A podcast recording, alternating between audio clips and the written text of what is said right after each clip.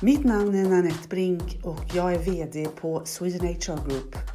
I den här podden får ni höra mig tillsammans med min kollega Carolina Lilja och Göran Smedberg från Astra Advokater.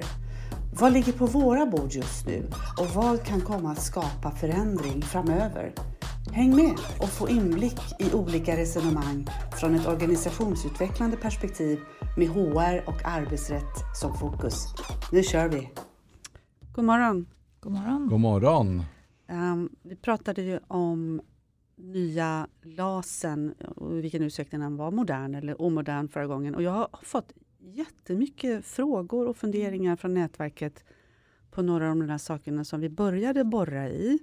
Uh, kan vi inte bara fortsätta en liten stund till? Jag tänkte bland Absolut. annat på det här med um, skyldigheten att erbjuda tillsvidareanställning uh, från medarbet- eller kollegor uthyrda från bemanningsföretagen. Mm. Det där kändes som att, Wow. superintressant. eller jag. hur? Har du också fått massa funderingar Jag Carolina? har fått också fått jättemycket Ja. frågor, eh, men väldigt få svar.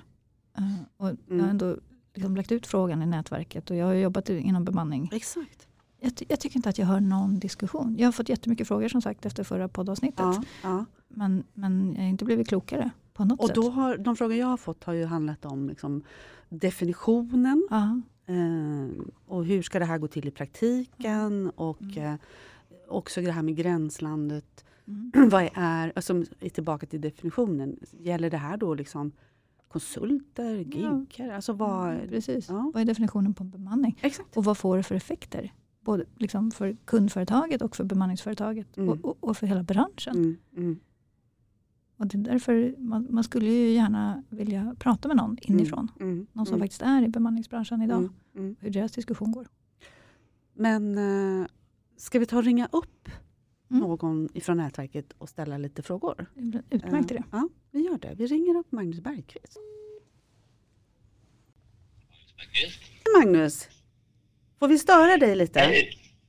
Berätta, vad, vad absolut. jobbar du med på dagarna? Och vi har ju suttit här och diskuterat den här eh, nya moderna eller omoderna LASen. Ja, precis. Jag, jag jobbar ju som, som operativ chef på, på Bemanning och, och vi är ju ett av de större bemanningsföretagen i Sverige så att det här är ju självklart någonting som vi har följt länge och kikat närmare på och, och liksom både varit lite förvånade och, och kanske lite oroade över. Ja, ja, för vi satt ju och funderade kring bara det här, om man bara liksom börjar från början, som vi tyckte var lite lurigt att reda ut. Det är ju definitionen eh, bemanningsanställd i det här nya förslaget. Vad, eh, hur, hur går dina tankar?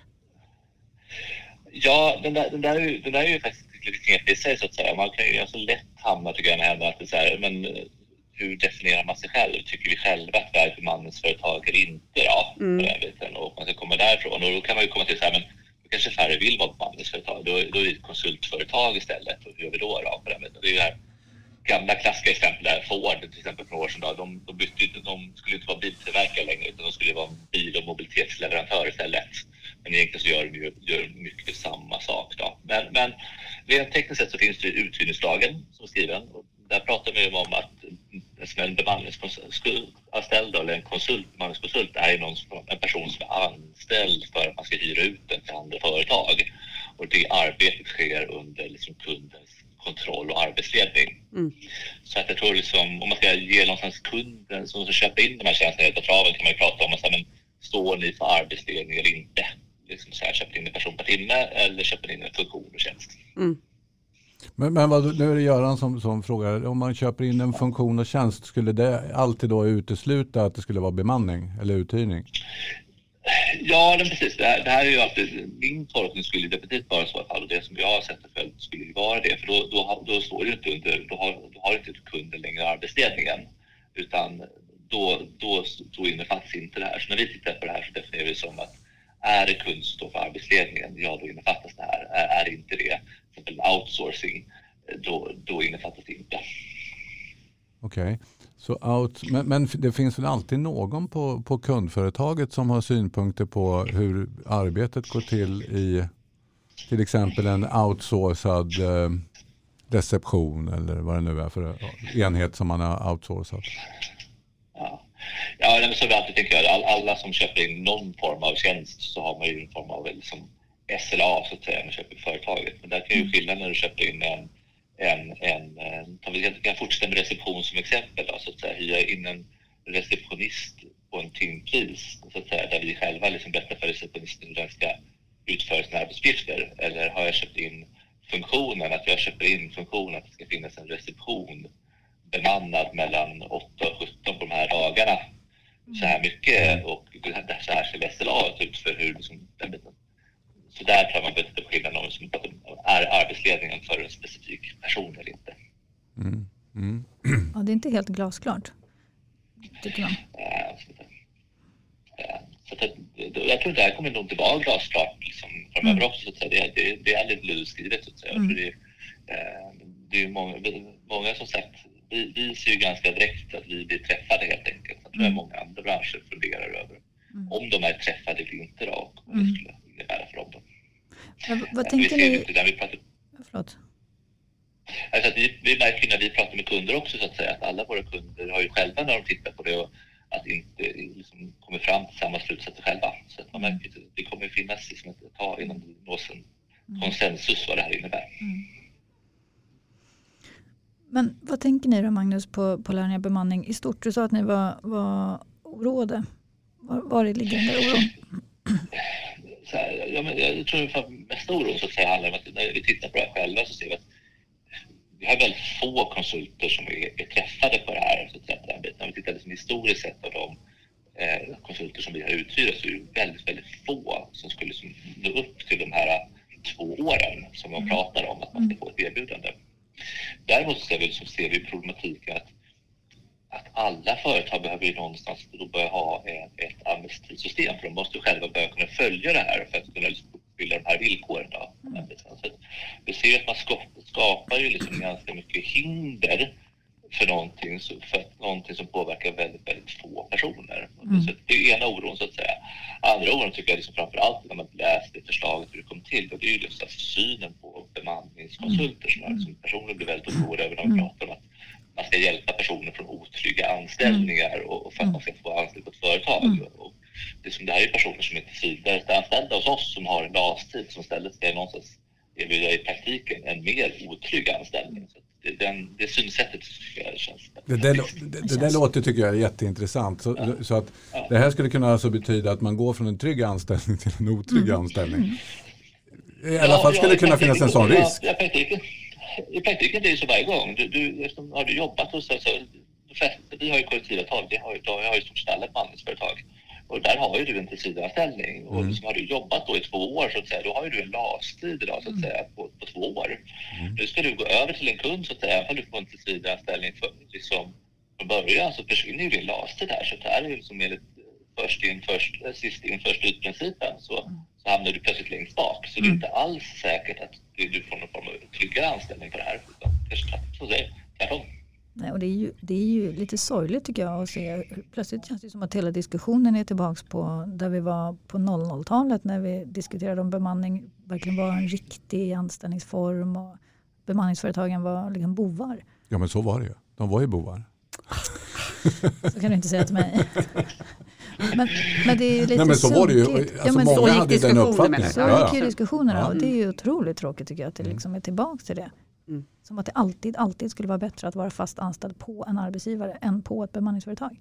Som inte är en arbetsgivare? Nej, men det är jättemärkligt. Ja, men det blir jättekonstigt. Ja, det blir jättekonstigt. Mm.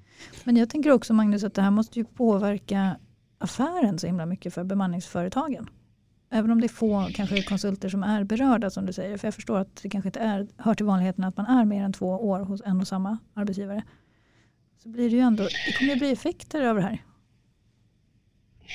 Ja, ja men precis. Det blir ju effekt, liksom, så att det, är mycket effekt av den här osäkerheten som kommer nu. Så här, vad, vad, vad, behöver vi göra för att uppfylla de här villkoren då och, och vad, vad blir villkoren egentligen då? På den mm. biten? Så, att, så där, där blir ju självklart liksom en sån effekt och även för liksom vi som företag, liksom, så här, det, det, ligger ju på kundsidan att uppfylla mm. kravet. Så, mm. så har ju vi, liksom, ska få ju vi som bransch direkt behov att liksom, kunna hjälpa och supportera våra kunder i det här att de ska själva kunna ha koll på det här så att säga. Mm. Därför, så att vi får ju någonstans anpassa vår verksamhet där. På det, det är svårt för oss att se liksom, hur kommer inhyrningsmönstren ändras hos företag mm. av det här helt enkelt. Kommer det här bli, kommer det bli att man hyr in kortare tider istället då, eller längre tider? svårt att säga idag. Men självklart så, så kommer det säkert få effekter. För visst är det också så att den här rättigheten kommer med konsulten? Så att om personen byter bemanningsföretag men har kvar kunden, alltså om man är uthyrd till en, ett företag och sen byter bemanningsföretag och fortsätter vara uthyrd till det där kundföretaget så följer tiden med konsulten. Stämmer bra. Så det, det, det här är ju, det är ju på individrätt, vilket mm. gör det ju självklart svårare att tracka. Så att vi, vi kan ju alltid ha väl koll på hur länge har våra konsulter varit hos en kund. Men, men, men, det är väldigt svårt för oss att veta, har de varit inne från ett annat bemannings eller konsultföretag mm. hos den här kunden innan? På den biten. Så att det, det, det, där, det är alltid svårt så att säga, den, den följer med personen mm. och alltså ska följa så, så, så pass lång tid. Och det blir ju lite administration som, som ni är tvungna att hantera misstänker jag. Ja, ja, men precis. Det kommer ju hamna på, det kommer ju liksom, kommer hamna på oss. Det är ju ganska många personer som ska liksom föras i register så att säga. När man tittar liksom på hela bemanningsbranschen så är det, vi pratar ändå en, eh, en bit över 100 000 olika individer som jobbar inom bemanning per år som ska in då i en mängd olika register hos olika företag. Mm. Eh, och bara hos oss då, så att säga, som har kanske strax över 5 000 konsulter så, så blir det här liksom, det blir ju rejäla, rejäla register att ha koll på självklart. Mm. Eh, mm. Men, men, är det som så här att eh, ni inom bemanningsbranschen känner det, det, en stor del av, av, problematiken här det är att, att branschen blir lite dissad om man säger så? Ja, ja men precis. Ja, det, det är nog ganska väl uttryckt faktiskt. Så ja. det, det ju det i formen. Så det här är ju en del av en större överenskommelse. Så den biten där liksom har ju funnits mycket ge och ta både från arbetsgivare och arbetstagarsidan. Den biten. Och här kan man ju säga självklart, vi är ju inte jätteglada över att det här kommer med liksom, i, i LAS-överenskommelsen. Vi tycker någonstans att det här hjälper liksom inte, definitivt inte arbetsgivarna och att liksom inte kunna få styrelsearbetet på, på det här sättet. Vi ser inte heller att det, det ska liksom trygg, på något sätt trygga några anställningar mm. heller. Så lite, lite, så, lite har vi faktiskt eh, fått en liten nitlott här. Men, men, men vad är din uppfattning? Varför kom det här med i det här förslaget? Ja, alltså precis. Man tittar på den biten så det här är ju grunden till, till oss är ju en partsöverenskommelse mellan, mellan med de, med de parter som, som var med och förhandlade om fackförbunden och Svenskt Näringsliv på den biten. Och det, är inte Svenskt Näringslivs fråga som har drivit in det här förslaget på den biten. Så självklart kommer, kommer det från den, kommer det liksom, förslaget kommer från den fackliga sidan som man vill ha med här i det där. Så, eh, eh, och det, att på något sätt vilja kunna begränsa möjligheterna till längre inhyrningar. Då. Så facket, den fackliga sidan anser att, eh, fortfarande att det här är ett problem, eh, att ni är ett problem? Jag kommer ihåg då när, när, det var som, när, när vågorna gick som, som högst, eller vad säger man? Då, då, då var ju bemanningsbranschen ett gigantiskt problem. Eh, och, och, som vi pratade om förut, det var ju, ni var ju skurkar och, och bovar och banditer i stort sett. Det var vi kanske inte. Men, Nej, men alltså, några kanske tyckte det. Ja, det, var många, det var många som tyckte det ja, på jo, den tiden. Jo, alltså. det, det, det kommer jag så väl ihåg. Och, och då, vi, det känns ju som man är lite grann tillbaka. På, kanske ja, inte på ruta ett men det, mm. det ger i alla fall en, en liten fläkt av det mm. kan, jag, kan jag tycka. Mm. Men du Magnus, är det inte också någon koppling till EU-rätten?